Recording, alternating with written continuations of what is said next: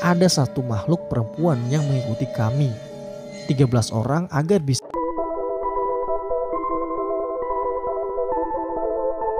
Selamat malam, selamat siang, atau selamat pagi. Jumpa lagi dengan mahasiswa siluman. Pada video kali ini, kita akan membahas tentang sebuah kisah di mana 13 calon anggota Mapasta IAIN SU dinyatakan hilang di Gunung Barus, Tanah Karo, Sumatera Utara. Cerita ini ditulis oleh Herlina Nasution dan dipublis oleh Kompas Siana. Cerita ini benar-benar terjadi adanya.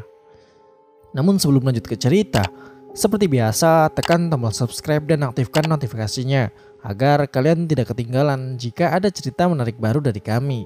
Gunakan earphone-mu Cari posisi nyaman dan selamat mendengarkan.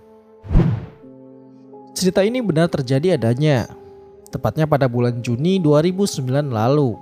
Kami berjumlah 13 orang, 6 laki-laki dan 7 orang perempuan yang tergabung dari berbagai fakultas dari Fakultas Syariah, Tarbiyah, dan Usuluddin yang dulunya masih IAIN Sumatera Utara dinyatakan hilang selama tiga hari di kawasan hutan Deleng Barus, Perbukitan Barus, Tanah Karo, Sumatera Utara. Saat mengikuti pendidikan dasar dari organisasi internal kampus, yaitu MAPASTA, Mahasiswa Pecinta Alam Semesta. Sebagian mahasiswa aktif, kampus memberikan kebebasan dan fasilitas dalam mengekspresikan dirinya untuk ikut serta bergabung di organisasi internal dan eksternal mahasiswa dengan catatan mengikuti aturan-aturan yang ditetapkan di organisasi tersebut. Mapasta adalah salah satu organisasi internal yang ada di kampus tersebut yang bergerak di bidang alam bebas dan lingkungan hidup. Untuk menjadi salah satu anggota di Mapasta, kita diwajibkan terlebih dahulu mengikuti beberapa tahap penyelesaian yaitu seleksi berkas, fisik, kesehatan, dan lapangan. Dari lebih kurang 50 lebih calon anggota, yang terdaftar diwajibkan mengikuti seleksi-seleksi pendidikan dasar. Seleksi berkas berupa informasi profil dan izin orang tua wali peserta dalam memberikan izin tidaknya dalam mengikuti tahapan-tahapan seleksi yang ada sampai finish nantinya. Selesai fisik adalah di mana kita mengikuti latihan fisik, lebih kurang selama satu bulan dan dibekali materi lapangan. Gunanya adalah untuk menempatkan fisik untuk tahan dalam menghadapi tantangan kondisi cuaca dan medan yang ada dan menerapkan ilmu pengetahuan yang diajarkan dan bisa berguna nantinya. Berikutnya, seleksi kesehatan. Sangat wajib disertakan dari surat keterangan sehat dari dokter atau dicek langsung dari dokter yang didatangkan panitia ke lokasi penyeleksian. Kenapa ini sangat penting? Karena menyangkut hidup dan matinya seseorang. Dalam pendidikan di kesar ini, sangat memprioritaskan tenaga dan pikiran untuk menghadapi situasi alam yang jauh lebih berbahaya. Karena medan yang dimasuki terbilang kawasan hutan yang belum pernah atau belum ada jalur keluar masuknya manusia. Jadi sangat penting untuk informasi sehat atau tidaknya peserta dalam tahapan seleksi ini kelulusan berkas, fisik, dan kesehatan pun diumumkan. Yang lulus terjaring hanya 13 orang dari 50 orang lebih, yaitu Lina, Fitri, Ayu, Nindi, Indah, Sipit, Mardia, Khairul, Erwin, Hatami, Adi Firdaus, dan Karim. Besoknya kami yang sudah dinyatakan lulus diperintahkan untuk melengkapi kelengkapan alat dan logistik untuk digunakan di lapangan Diksar nantinya seperti alat navigasi, peta, kompas, penggaris, buku, pensil, pulpen, dan lain-lain.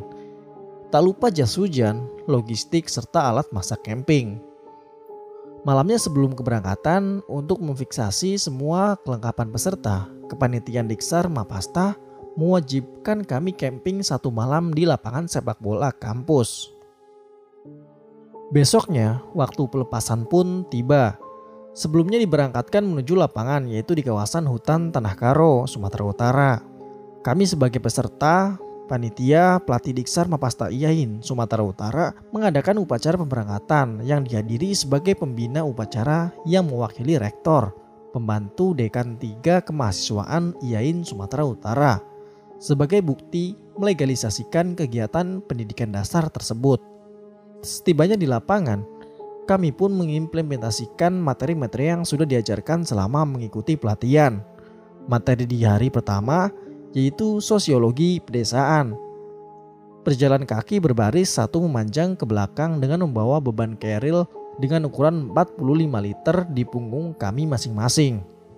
Kami yang berjumlah 13 orang melakukan sosialisasi bersama penduduk desa yang ada dengan menanyakan beberapa pertanyaan terkait informasi daerah tersebut, baik situasi dan kondisi penduduknya dan lain-lain. Kami pun menginap di desa selama tiga hari.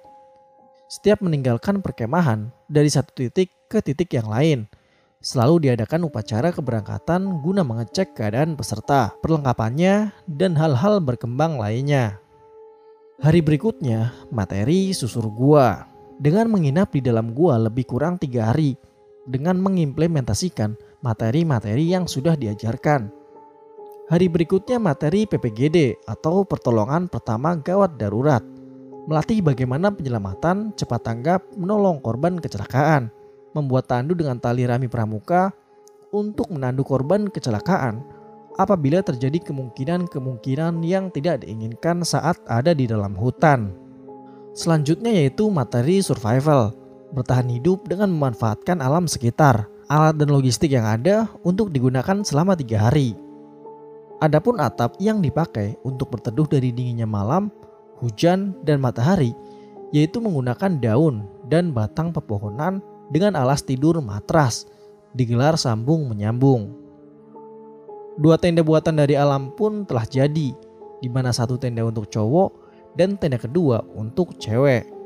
Tibalah waktu materi terakhir yaitu materi navigasi.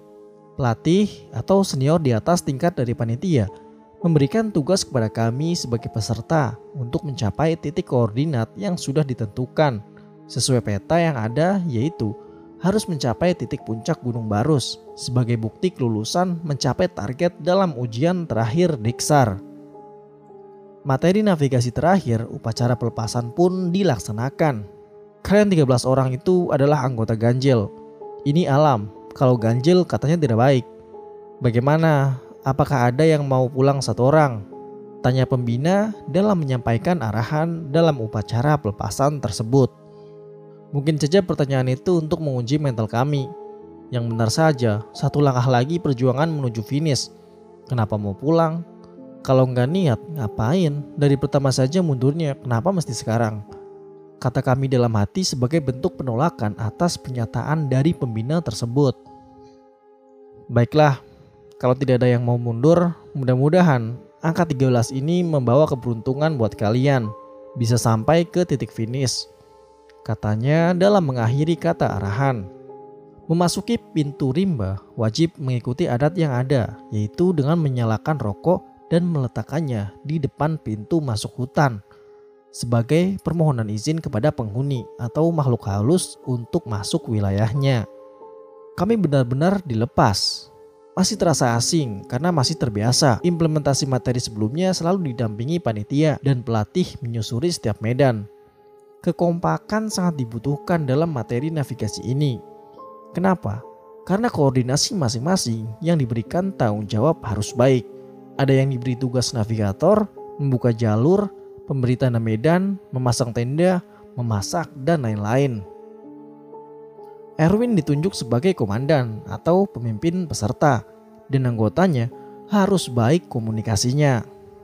Tugas yang membuka jalur posisinya ada di depan, didampingi komandannya, sedangkan posisi paling belakang adalah mengikis pohon, mengikat pohon, memetik ranting pohon, atau tanaman dengan memposisikan petikannya ke arah jalur langkah yang dituju sebagai pertanda medan kalau kita pernah melewati jalur tersebut. Setengah perjalanan, Erwin menginstruksikan yang bertugas navigator untuk menembak koordinat titik koordinat yang sudah diberikan pelatih sebelumnya. Saat mendapatkan hasil titiknya dengan menggunakan kompas dan jarum kompas pun mengarahkan ke atas Beberapa orang pun mensurveinya terlebih dahulu dan mengecek apakah itu puncak yang dimaksud atau tidak. Dan sisanya menunggu di dekat pohon tumpang. Beberapa menit kemudian turunlah mereka dan mengabarkan tidak ditemukan adanya pilar atau puncak gunung yang dimaksud. Hari sudah mulai gelap. Perjalanan mencari puncak gunung Barus akan dilanjutkan esok hari. Sesuai kesepakatan bersama, kami memutuskan untuk menginap di dekat kayu tumbang tersebut dengan menggunakan perlengkapan dan sisa logistik yang ada. Esok paginya, setelah sarapan dan bersih-bersih, kami pun bermusyawarah. Gimana nih? Kita harus wajib nyampe hari ini di finish. Kalau tidak, usaha kita selama ini gagal. Kata Indah sedikit khawatir. Mau gimana lagi? Ini titik yang udah diberikan pelatih. Dan sudah dihitung juga kan dengan ilmu navigasi. Tapi nggak dapet pilarnya. Kata Erwin sebagai komandan mencoba menjelaskan. Ini nggak jelas. Kalau dilanjutkan pasti kita kesasar. Ya udah, kita back azimut aja. Kata Lina menyarankan. Jangan dululah, kita lanjut saja. Mana tahu di atas ada pilarnya. Kemarin kalian surveinya terlalu cepat turun. Mana tahu nggak jauh dari sana ada puncaknya. Kata Ayu memberi saran. Perdebatan pun terjadi antara lanjut atau turun kembali ke titik awal masuk desa. Dan pada akhirnya sebagai komandan, Erwil ambil kebijakan untuk melakukan voting suara. Suara terbanyak itu yang diputuskan. Hasil terbanyak adalah untuk kembali ke titik awal dengan konsekuensi tidak lulus asal pulang dengan selamat. Setibanya di bawah, kami pun kembali bertugas. Kali ini posisi yang di depan adalah si penanda medan karena lebih tahu letak pohon atau ranting mana saja yang sudah diberi tanda sewaktu masuk ke dalam hutan sebelumnya. Berpencar ke sana kemari dan mengikuti penanda yang ada. Tujuan prioritas adalah menemukan air sungai karena mengartikan aliran sungai menemukan kehidupan perkampungan. Berjam-jam berjalan menelusuri tanda-tanda yang ada. Hari pun kembali gelap dan kita memutuskan menginap di tempat yang landai di tengah-tengah hutan. Ingat sekali waktu itu pukul 11 malam. Si Sipit lagi memasak air panas untuk minuman kami. Woi, denger nggak? Ada pelatih manggil-manggil nama kita. Gak mungkin lah. Pelatih dan panitia jalan malam di hutan Halusinasi kau itu. Kata Karim tersenyum gak percaya. Iya sih, apa aku kangen sama mereka ya? Keesokan harinya, kami pun melanjutkan perjalanan kembali menuju pedesaan dengan target menemukan sungai. Beberapa lama kemudian, kami pun menemukan sungai dan tahu bagaimana perasaan kami saat itu. Bahagia sekali, seakan menemukan semangat hidup kembali. Bayangin aja, lama di hutan tidak melihat rumah penduduk, tidak melihat aktivitas orang banyak, dan lain-lain. Yang dilihatnya hanya pohon, semak, suara jangkrik, kerasa bagaimana kehidupan dinginnya hutan. Setibanya dengan semangat 45 untuk kembali pulang melangkah menelusuri aliran sungai itu. Kami dihadapkan ujian dengan menemukan dua arah air sungai kering. Kami kembali bermusyawarah dan sepakat mengambil arah sungai mati sebelah kanan. Perjalanan pun dilanjutkan. Berjam-jam lama kami melangkah hari pun mulai gelap. Dan kami belum juga menemukan perkampungan. Menemukan hutan dengan jalur mendaki di tempat curam dengan tanah yang losor. Bahu-membahu saling membantu mencapai hutan yang dituju. Saat membuka jalur hutan tersebut, luar biasa hutannya, sangat ekstrim karena akar pohon dan tumbuhannya di sana saling menyambung, mengikat satu sama lain dengan kokoh menutup jalur masuknya. Dan kami berfirasat bahwa hutan itu belum pernah dimasuki manusia sekalipun. Karena tidak mau ambil resiko, akhirnya kami pun turun perosotan dengan tanah yang longsor dan melanjutkan mengikuti aliran sungai dengan hati-hati. Sudah mau malam ini, kita ngecamp di sini ya, kata Erwin sambil menurunkan kerilnya. Siap komandan, kata kami serentak dan ikut menurunkan keril yang ada di punggung kami masing-masing. Sebelum melanjutkan pemasangan tenda, Erwin pun permisi dengan makhluk yang ada di sekitar hutan di sana. Opung kami permisi nginap di sini. Dengan izin Allah tolong mimpikan kami untuk jalan pulang. Ucapnya dengan penuh harapan. Setelah permisi, kami pun memasang tenda seadanya yaitu tenda buatan dengan menggabungkan jas hujan disambungkan dengan menggunakan jarum peniti dan menutupi dinding dan atapnya dengan pelepah pohon yang ada. Dan kalian tahu apa yang terjadi pada malam hari itu. Saat mau tidur, ada beberapa teman kami cowok kerasukan dan ngomong yang gak jelas. Kami hampir panik. Dengan usaha mengaji dan mengucapkan ayat-ayat Al-Quran, hampir satu jam mereka kerasukan dan akhirnya mereka kembali sadar. Sungguh malam itu sangat menegangkan karena sudah tidak tahu berbuat apa lagi.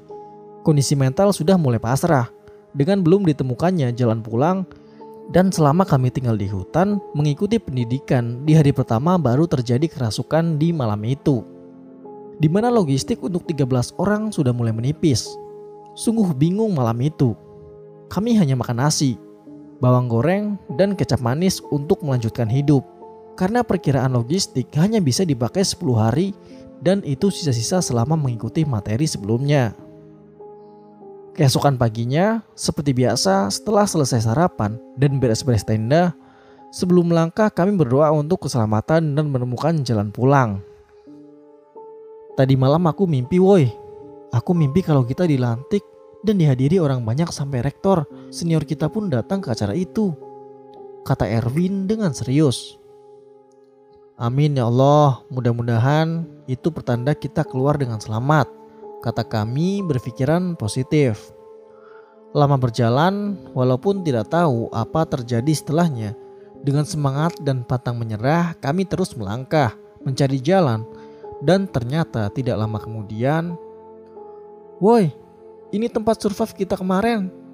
Tidak jauh dari sini kita sudah menemukan rumah penduduk. Teriak Erwin sambil lantang. Alhamdulillah, Alhamdulillah ya Allah. Kata kami berlari semangat dan terharu menuju tempat itu. Lebih kurang satu jam perjalanan keluar hutan, akhirnya kami sampai di pedesaan dan beristirahat. Lah, kalian dari mana anakku? Banyak yang aku lihat orang rame-rame keluar masuk di hutan itu. Tanya salah satu ibu-ibu yang melintas melihat kami duduk beristirahat di salah satu pondok yang dipakai perkumpulan untuk musyawarah di desa itu. Lagi ada pelatihan dari kampus bu, jawab Erwin sambil tersenyum. Iyalah, kata si ibu itu sambil tersenyum dan mengunyah sirih dan berlalu pergi. Alah, pelatih dan panitianya itu yang dilihat ibu itu, kata Karim menanggapi. Gimana nih komandan, arahan selanjutnya? Tanya Andi sambil mengisap batang rokok sisa logistik yang disimpan kita ke Taman Hutan Raya. Yang penting kita ke sana dulu. Kita dilantik atau tidaknya nggak masalah. Yang penting kita hadir dulu di depan para panitia dan pelatih. Kata Erwin mengerahkan. Jauh kali lah kalau kita jalan kaki ke Tahura. Sudah nggak sanggup lagi rasanya. Aku ada uang woi. Ayo dipakai ini dulu untuk sewa truk. Kata Nindi menawarkan. Lah dari mana uang ini Nin? Bukannya waktu masuk hutan kemarin uang kita dirahasia semua ya sama panitia? Uangku aku simpen setengahnya di pakaian dalam dan ternyata ada manfaatnya. Ucapnya sambil tertawa geli. Mantap, tawa kami lepas bahagia melihat kecerdikan Nindi. Kami pun menyewa truk yang kebetulan truk dan supirnya ada di warung dekat tempat kami istirahat tawar-menawar pun sudah dilakukan. Dan alhamdulillah, si abang mau mengantar kami menuju Taman Hutan Raya yang sudah ditentukan sebagai tempat pelantikan beberapa hari yang lalu. Kalau kami menemukan titik pilar sesuai titik koordinat yang ditargetkan. Tidak jauh dari Taman Hutan Raya, kami pun turun dari truk dan berjalan kaki menyeberang ke lokasi. Dan tiba-tiba itu mereka sudah turun. Teriak pelatih dari kejauhan. Dan kami pun terkejut. Ternyata saat kami menuju lokasi itu, banyak orang yang berkumpul. Banyak tenda camping, SAR, polisi, TNI, mobil penyiaran TV seperti Metro TV, TV One, dan wartawan media massa lainnya. Kami pun diserbu banyak orang dengan terharu memeluk kami. Kami bertanya-tanya kebingungan saat diarahkan masuk ke dalam gedung Taman Hutan Raya tersebut. Kami pun diberi makan kaleng TNI karena mereka kira kami pasti kehabisan logistik. Sehingga disangka mereka kami tidak makan selama kami dinyatakan hilang. Lina, kamu diwawancara sama TV One ya? Karena yang masih kelihatan energik itu cuma kamu, kata pelatih menawarkan. Siap pelatih, kata Lina menyetujui dengan senyuman. Begitulah akhirnya. Besok paginya sekitar pukul 4 pagi 14 Juni 2009 akhirnya kami dilantik juga dengan dihadiri banyak orang walaupun tidak mencapai titik pilar yang ditentukan. Sementara kami dinyatakan lulus dan akan diadakan diksar perbaikan selanjutnya dan wajib harus menemukan pilar baru tersebut. Dan jadilah nama angkatan kami Selam atau Selebritis Alam, angkatan ke-12. Beberapa hari kemudian saat berkumpul di Sekretariat Mapasta Iain Sumatera Utara, setelah berbagi cerita satu sama lain bersama pelatih dan panitia, maka ditemukan beberapa fakta dan mistisnya. Fakta dan mistis yang pertama, sebenarnya saat kami dilepas di pintu rimba, panitia dan pelatih mengikuti kami diam-diam dari belakang. Tetapi karena saat itu kabutnya tebal, mereka kehilangan jejak kami Dicari-cari nggak ketemu sampai satu hari lebih. Akhirnya mereka melaporkan ke kantor polisi untuk kasus 13 orang hilang di Gunung Barus. Kemudian yang kedua, tidak hanya mendatangkan polisi, mereka juga usaha mendatangkan orang tua atau opung barus, penjaga Gunung Barus untuk melihat secara penglihatan supranatural. Bagaimana dengan kondisi kami di dalam hutan dan kenapa kami bisa hilang? Jawaban dari orang tua tersebut adalah salah satu dari kami atau peserta 13 orang ini berlaku tidak sopan di wilayah mereka yang letaknya di kayu tumbang awal mula kami camping di malam itu. Salah satu teman kami yang cewek minta ditemani buang air kecil, tetapi yang menemaninya adalah cowok dan itu membuat mereka marah. Jadi katanya kami masuk ke dunia mereka Percaya nggak percaya, kami mulai mereview perjalanan kami saat kami kesasar. Benar saja, kami menceritakan adanya air terjun kecil yang sangat cantik saat melintas jalan keluar dari hutan. Dan mereka bilang tidak ada di sana air terjun. Karena mereka sudah menyisir keluar masuk ke lokasi itu selama tiga hari bersama tim SAR, Mapala, Sumatera Utara, dan tim pencari lainnya. Tidak ditemukan adanya air terjun. Dan anehnya, dari banyak orang yang melakukan pencarian, mereka tidak menemukan kami sama sekali. Akhirnya si opung penjaga barus itu menyarankan agar kami bisa pulang dengan diganti dengan ayam hitam dilepas di pintu masuk rimba hutan tersebut. Kemudian fakta ketiga, kejadian mendengar pelatih dan panitia memanggil-manggil kami di dunia berbeda. Posisi kami di pukul 11 malam dan posisi mereka ada di sekitar pukul 8 pagi itu benar adanya. Dan untuk yang fakta keempat, kata si Gopung Barus selama kami kesasar, ada satu makhluk perempuan yang mengikuti kami. 13 orang agar bisa membantu kami keluar dari dunia mereka, yaitu menggenapkan kami menjadi 14 orang. Dan fakta kelima, Erwin yang dimimpikan kejadian dengan banyak berkumpul orang di lokasi pelantikan atau taman hutan raya benar kenyataan. Kemudian fakta dan mistis yang terakhir, sisa logistik kami yang tiga hari secara perhitungan logika seharusnya di hari pertama hilang sudah. Harus habis dimakan 13 orang, tapi sampai sekarang masih ada tersisa logistik. Jadi begitulah kisah 13 calon anggota Mapasta yang hilang di Gunung Barus, Tanah Karo. Percaya nggak percaya, kembali ke pribadi masing-masing. Ambil hikmah dari setiap kejadian dan jangan melanggar aturan yang telah ditentukan. Buat kalian yang punya cerita menarik seputar pendakian atau cerita apa pun itu, silahkan kirim ke email yang ada di deskripsi atau bisa juga DM di Instagram mahasiswa siluman. Sampai jumpa di video kami selanjutnya.